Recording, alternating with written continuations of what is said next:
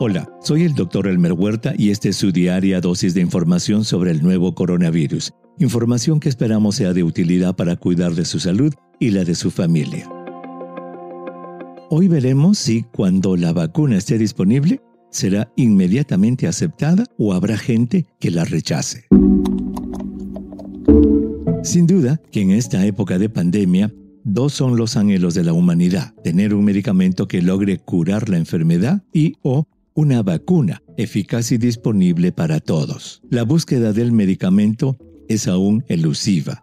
Hasta el momento, ninguna medicina ha logrado disminuir la mortalidad, ni mucho menos ha podido curar la enfermedad. Por su lado, la búsqueda de la vacuna está en buen camino. Como lo dijimos en el episodio del 21 de julio, a principios del mes de agosto, seis vacunas estarán entrando en su fase 3 de desarrollo haciendo muy probable que se tenga una o más vacunas para principios del 2021. Siendo entonces la vacuna una medicina tan ansiada, uno esperaría que al estar disponible, la gran mayoría de personas estaría dispuesta a vacunarse, pero sorprendentemente, eso no es así. Algunas encuestas a nivel nacional en Estados Unidos, por ejemplo, han revelado que solo entre 50 y 57% de la gente estaría dispuesta a vacunarse. De igual modo, en Alemania, solo el 50% está dispuesto a vacunarse.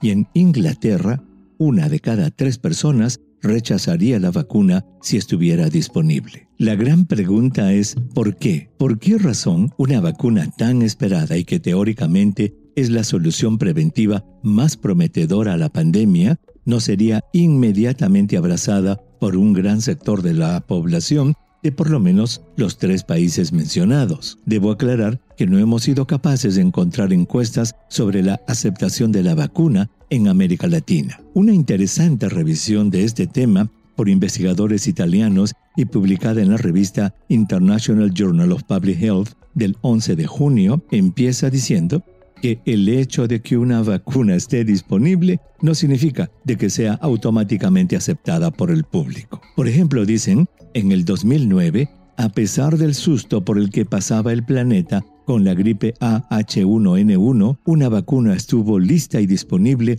justo antes de la segunda ola epidémica. Sorprendentemente, las coberturas de vacunación fueron más bajas de lo esperado variando entre 0,4 y 59% en 22 países. Esa baja aceptación de una vacuna dirigida contra una infección de alto riesgo que está devastando una gran parte de la población ha sido denominada como la paradoja pandémica de salud pública y es causada por un fenómeno llamado vacilación a la vacuna, el cual se define como la reticencia o negativa a vacunarse a pesar de tenerse ya la ansiada vacuna. De acuerdo a los autores, esa paradoja tiene múltiples causas, las que varían según el tipo de vacuna que se ofrece, la ubicación geográfica, el sistema de salud del país, la accesibilidad y disponibilidad de la vacuna, y puede ser desencadenada por factores emocionales,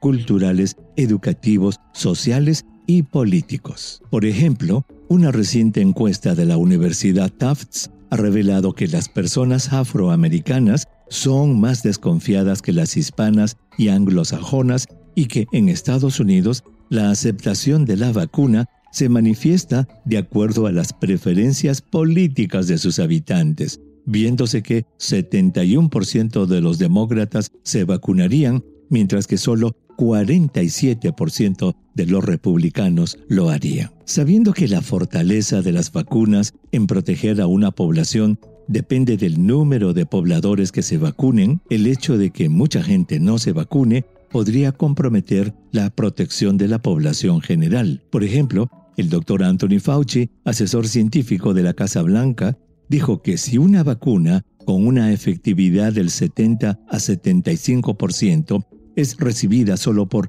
tres cuartas partes de la población, la comunidad no recibiría la protección de grupo de la vacuna. De acuerdo a los autores italianos, entre las razones por las que tanta gente muestra su desconfianza con la vacuna y no desea vacunarse, está el prestigio de los laboratorios que lo manufacturan. Dado el rápido avance en la tecnología, la gran mayoría de las más de 100 empresas que están manufacturando una vacuna son completamente desconocidas para el público general. Otro importante factor, dicen también los autores, es la rapidez con que la vacuna se está desarrollando. Un público acostumbrado a saber que el desarrollo de una vacuna toma varios años en producirse, es natural que desconfíe de una vacuna que se está desarrollando en unos pocos meses. Eso a pesar de que las salvaguardas de seguridad se están cumpliendo y que buena parte del ahorro de tiempo de la producción de estas vacunas está en la fase preclínica de desarrollo, por lo que se ha informado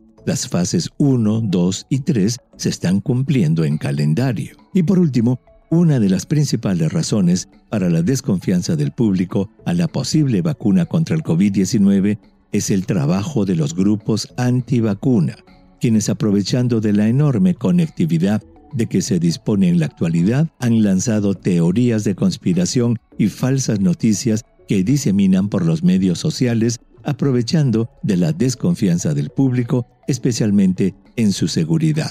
Los expertos coinciden en que con el mismo ahínco con que se está trabajando en desarrollar una vacuna, debe trabajarse también en la información y educación de la población para que cambie sus actitudes y acepte la nueva vacuna cuando ésta esté disponible. Sería decepcionante que se obtenga una vacuna que por no ser aceptada por una gran proporción de la población no pueda proteger a los más vulnerables.